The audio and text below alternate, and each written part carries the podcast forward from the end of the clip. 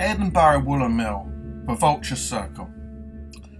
Thousands of workers look set to lose their jobs, but the man whose fortune they made will have no trouble hanging on to his millions.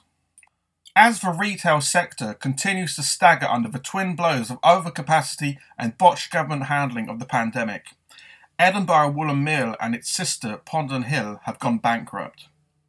Already 866 jobs have been axed and many more hang in the balance. 64 stores are gone for good, whilst the remainder are for the moment on life support as administrators look for a buyer. Other parts of the crumbling Edinburgh Woollen Mill Group empire, including Jaeger and Peacocks, are also hoping to be rescued, or more likely broken up and asset stripped by bargain hunting vulture capitalists. Edinburgh Woolen Mill started life back in 1946 in Carlisle establishing a reputation for production and retail of quality knitwear and homeware. In 2001, a former boss at Aquascutum, Philip Day, participated in the £49 million equity backed buyout of Edinburgh Woollen Mill Group, now grown into a business empire employing over 20,000 workers. Day proceeded to buy out his fellow shareholders, then used the EWM Group as a vantage point from which to snaffle up one failing business after another.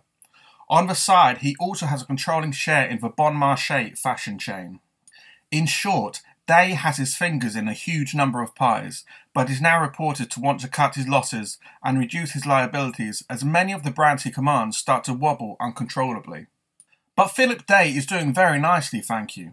His family has garnered over £24 million in dividend payments since August 2018, and as of March last year, the EWM Group was sitting on a cash balance approaching £118 million.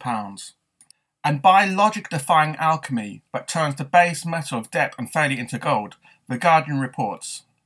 They will have a big say in the future of the company, even if administrators are appointed on Thursday as he holds a charge over certain assets of the group making him first in line above other creditors to recover debts.